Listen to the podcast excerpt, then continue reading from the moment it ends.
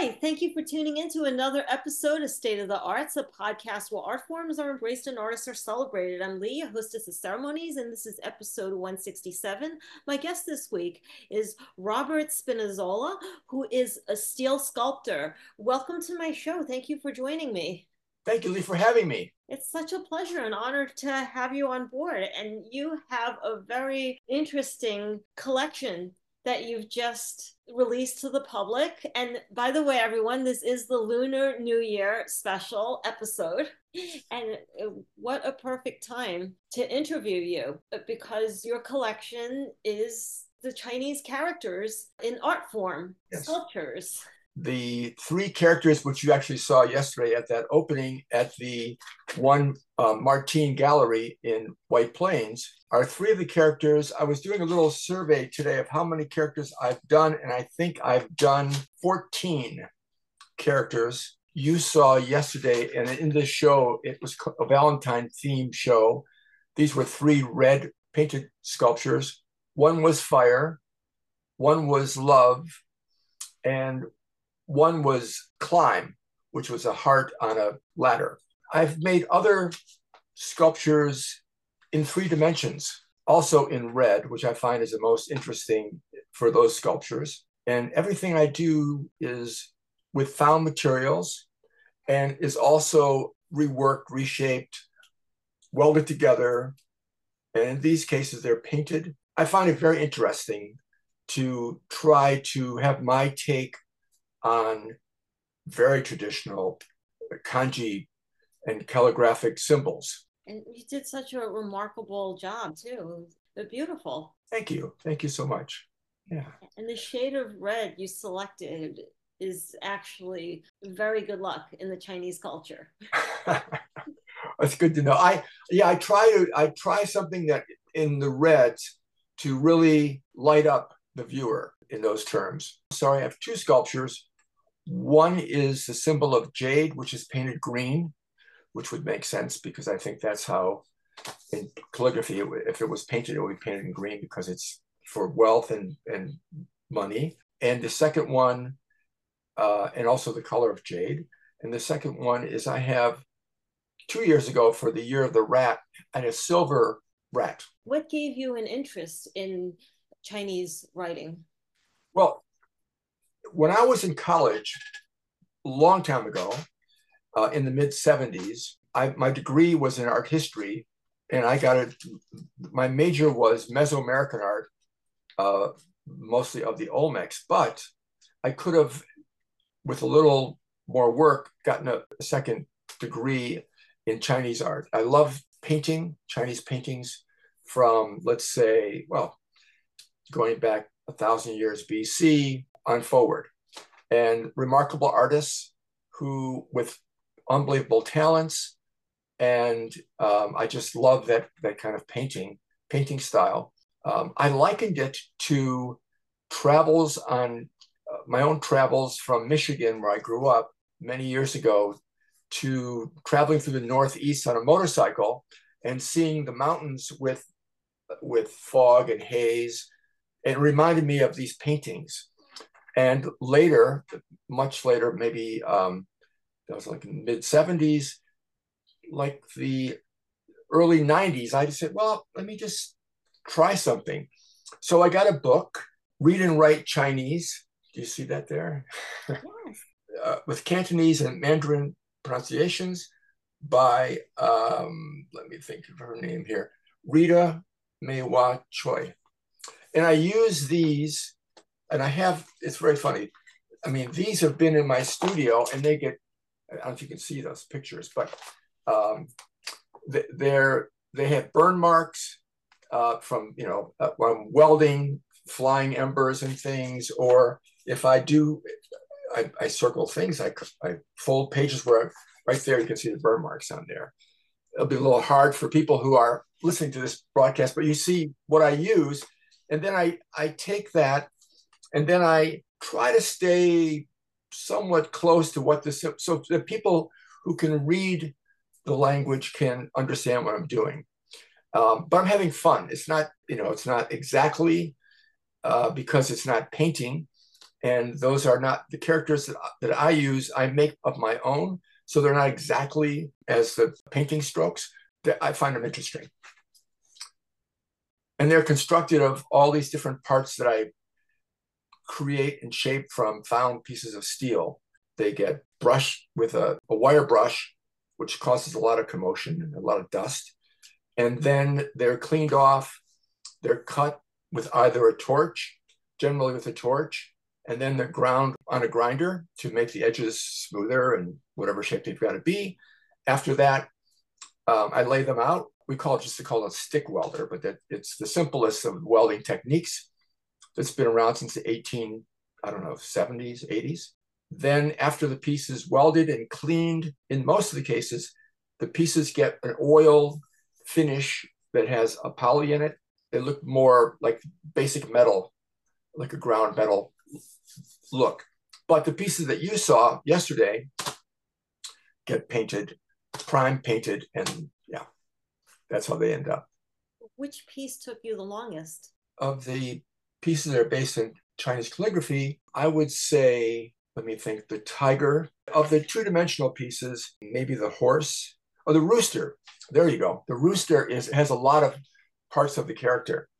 There's probably 20 brushstrokes in there. So yeah, that, that probably took the longest. Now, besides the two-dimensional pieces which hang on a wall, much like a painting does, I've done three-dimensional pieces, which are on my website. One I did was called The Kiss. One is called Fluidity, can be described as delightful.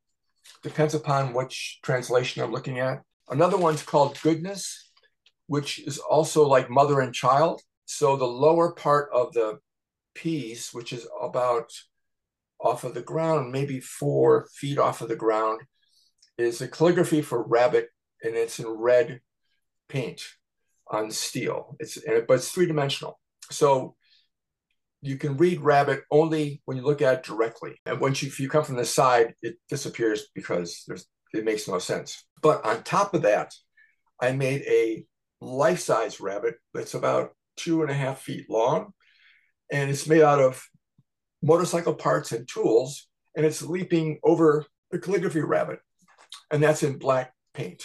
That's on my website. And I've seen it all. Amazing. It's captivating.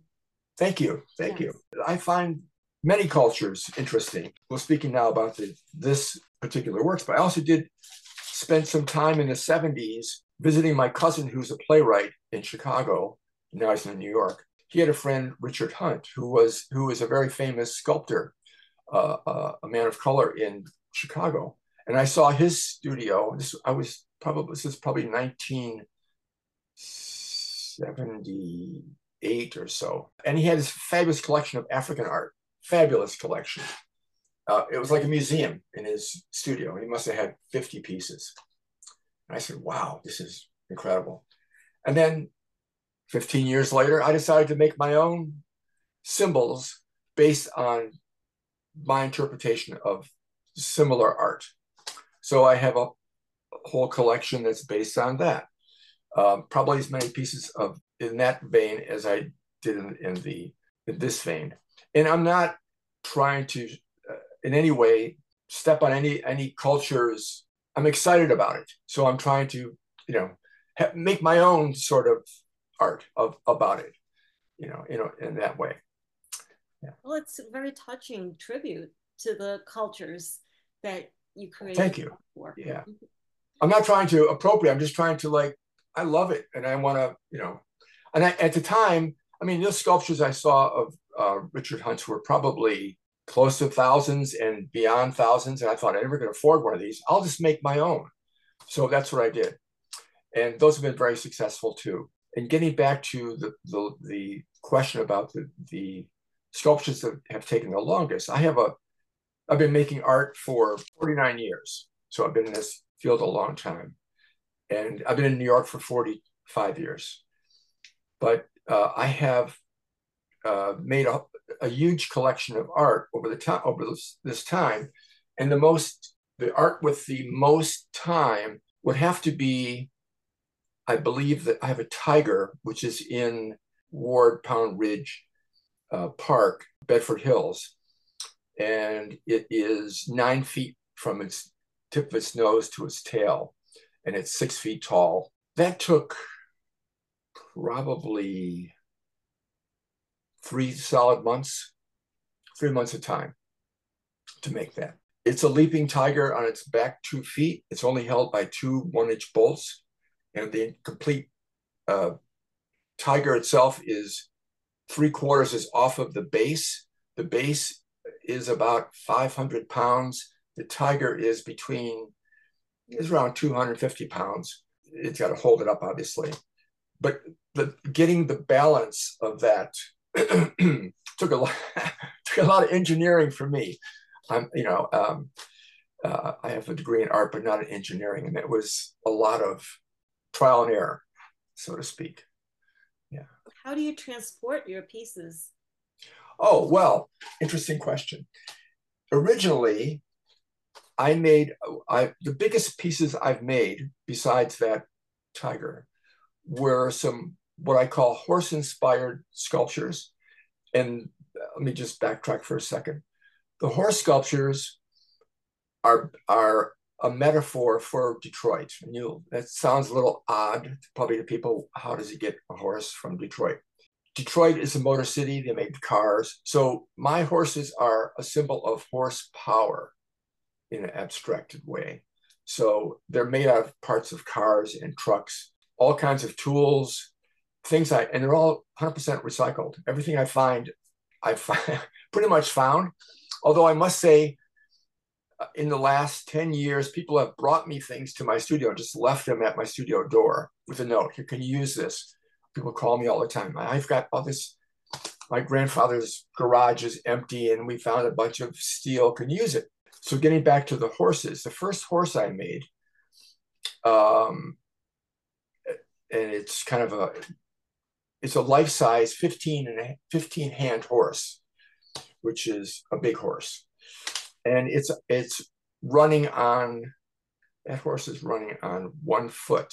So there's a lot of engineering and it was welded to the base and the foot and the whole thing.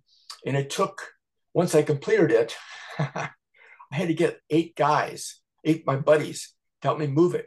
It did well. It sold. It, it, it actually right now it's in uh, Scottsdale, Arizona.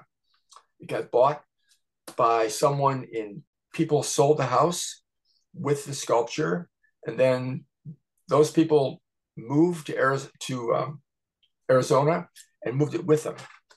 So after that, I went, this is crazy. I can't do this anymore. I can't make one giant piece because I can't get eight guys at one time you know, eight friends. or I wear out my friendships. So all my large scale sculptures come apart. I made several large scale horses, and those all, uh, let's say, the base is one piece.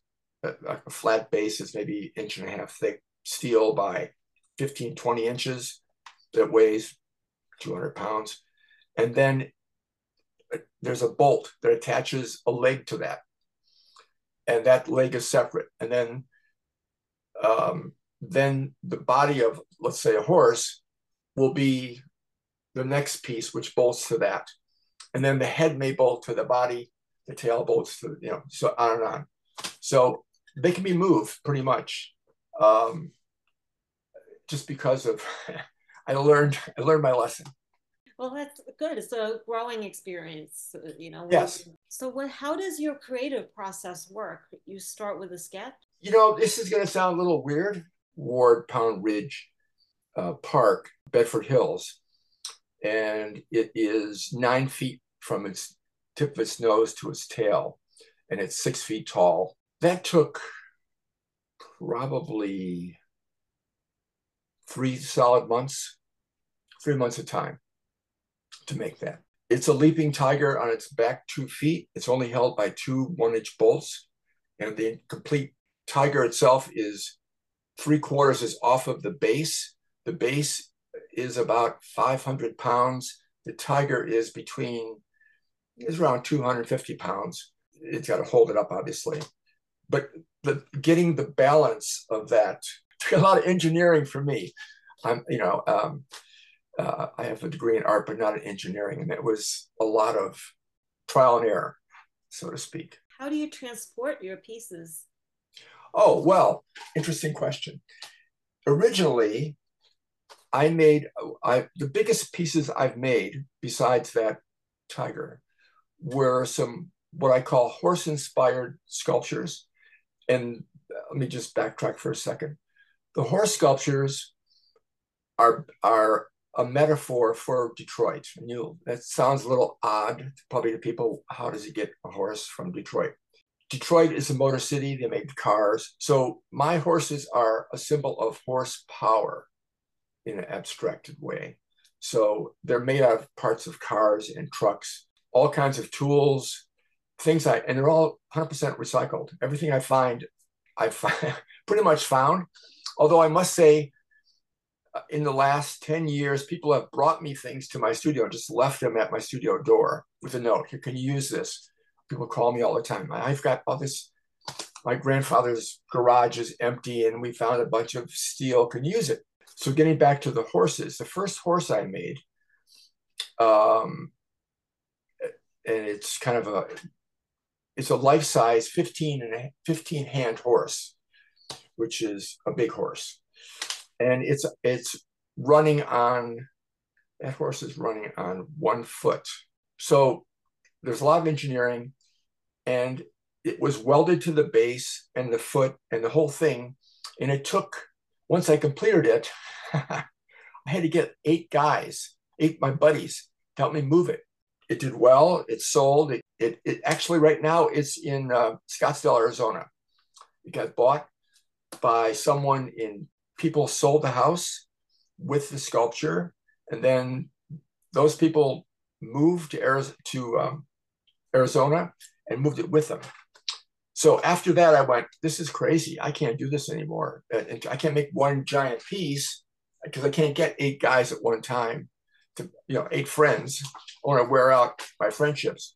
So all my large scale sculptures come apart. I made several large scale horses.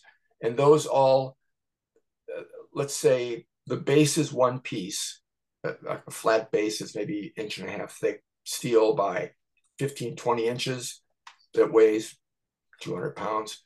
And then uh, there's a bolt that attaches a leg to that.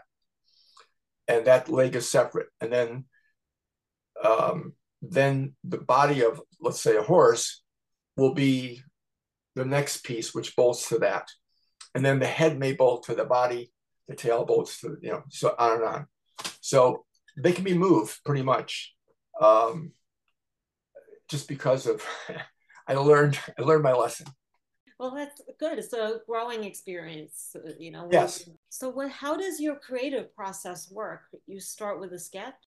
You know, this is going to sound a little weird. I don't sketch. I I probably when I began, I started just assembling things out of motorcycle parts. I was in school. I was in college. Um, I was in before I got I got to graduate school, and then I left graduate school to become an artist. But um, and it was in art history. It was not in the fine arts. It was the other field. So I was doing very abstract things, and they were interesting. And where I was, where I had my studio, uh, the people who owned the house, I rented the space. He said, I should try to do some animal forms. Oh, it's a good idea. So I, I had made a, a horse. I made two horses, but they were really wild looking creatures. I think you saw a picture of one, um, Sauvage, a red piece.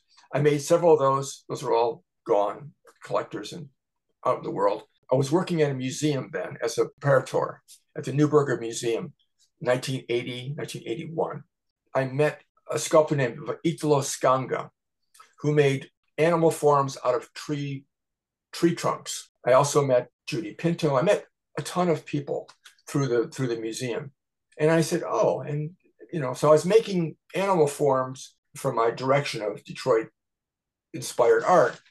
But then I took a course at New York Academy on Spring Street I think it's on Lafayette, on Lafayette, 1983, I think it was. And we had cadavers, we had animal cadavers. uh, and they full size cadavers of animals. And uh, my mother was a nurse, so I'm not shocked by seeing. I saw as a kid, all the kids came in the neighborhood, they were cut or whatever they happened, that came to our house. None of that bothers me. Anyway, so getting back to this, uh, we made model clay models, and that really helped me form my sculptures and, and my art because it let me form me on how to put the metal pieces in a certain spot besides myself. The viewer would, would understand that this is a horse or a tiger or whatever. And if you can hit those spots, your our brains do the rest. When you when you don't hit those spots, then things can get a little wacky, and which in some ways is very cool. Um, but in other ways, for my art, I, I needed to like do that for about I think I did that for a full year, taking night classes, and it just really improved my my work. So getting back to this, I never draw. I just go at it. And I, I, and I have the kind of mind, I guess, that I see things finished. I don't have to really, and they're just fitting them back into in my sight.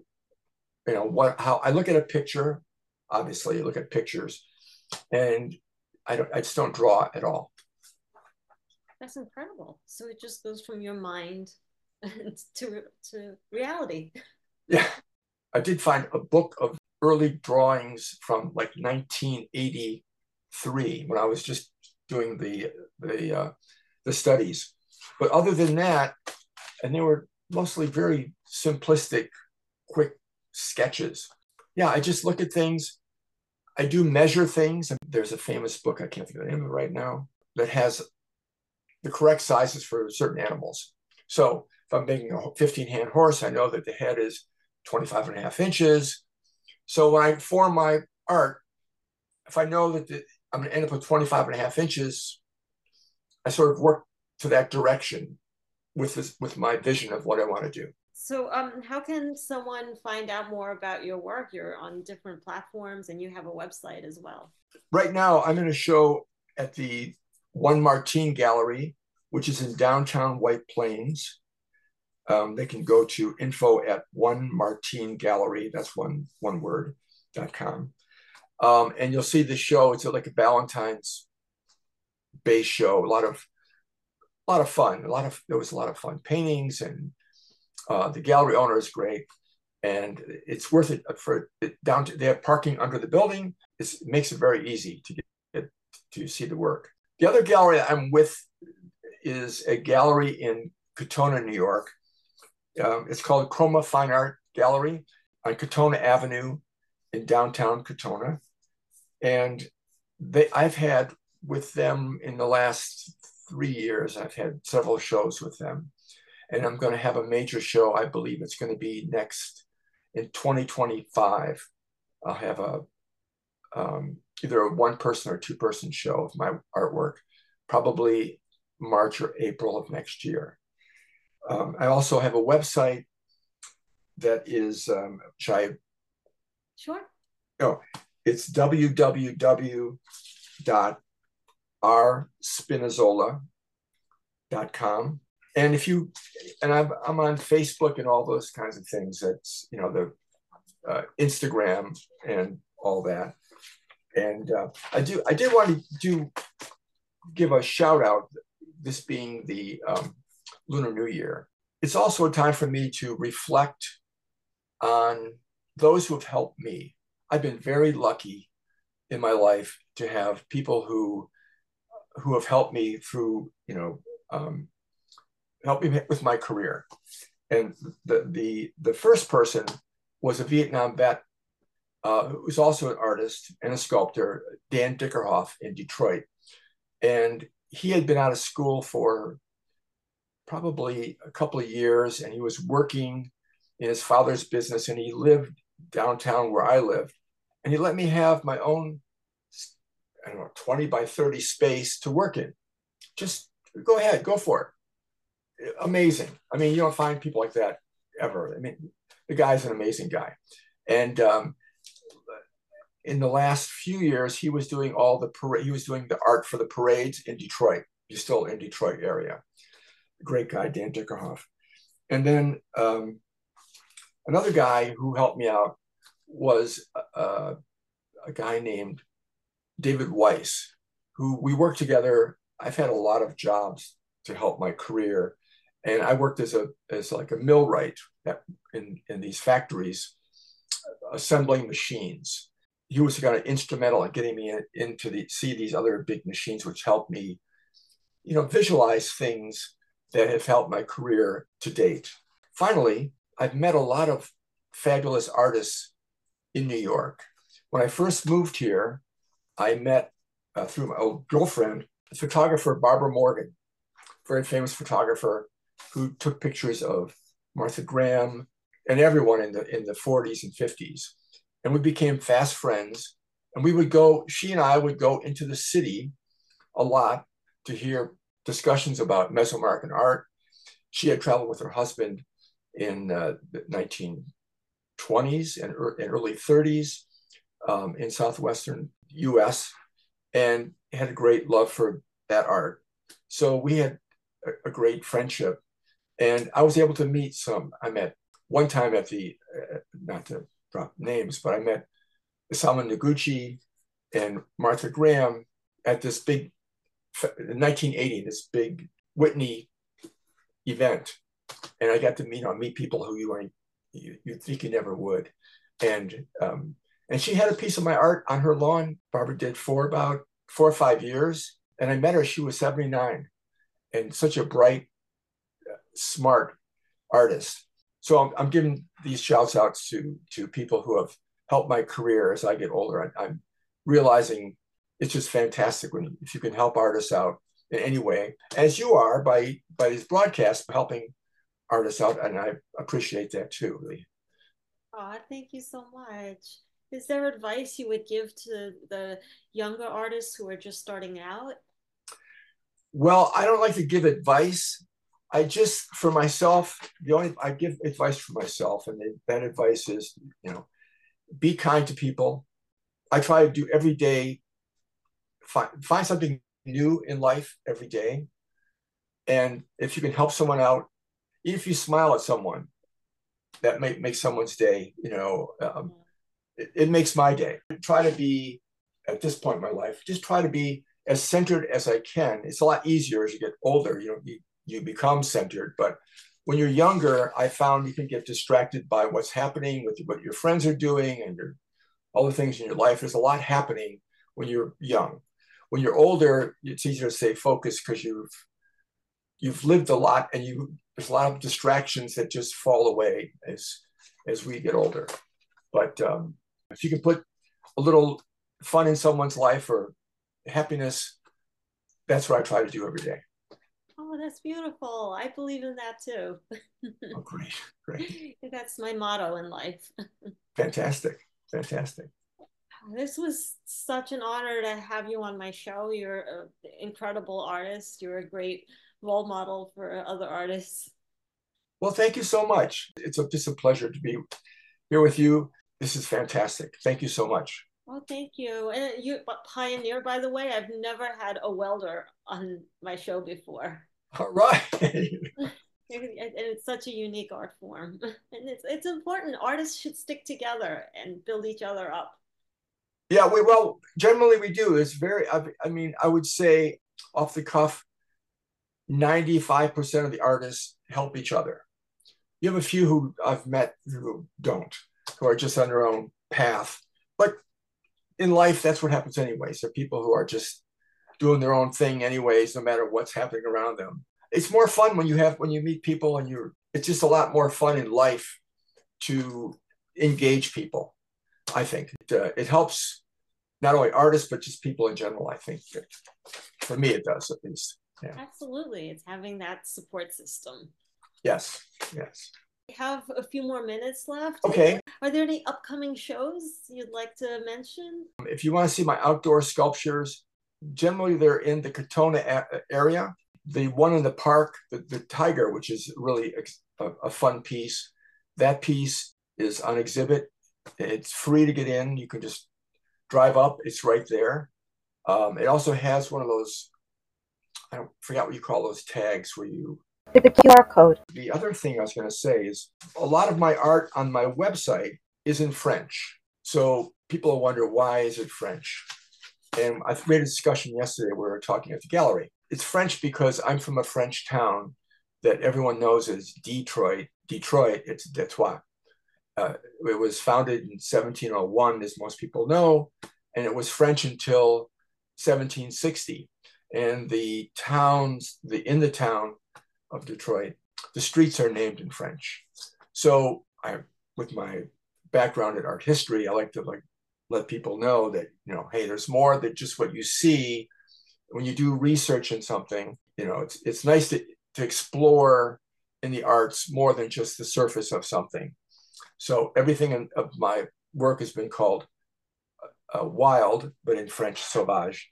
And so all my pieces have French titles, and all the breakdowns in my website show that too. I love it.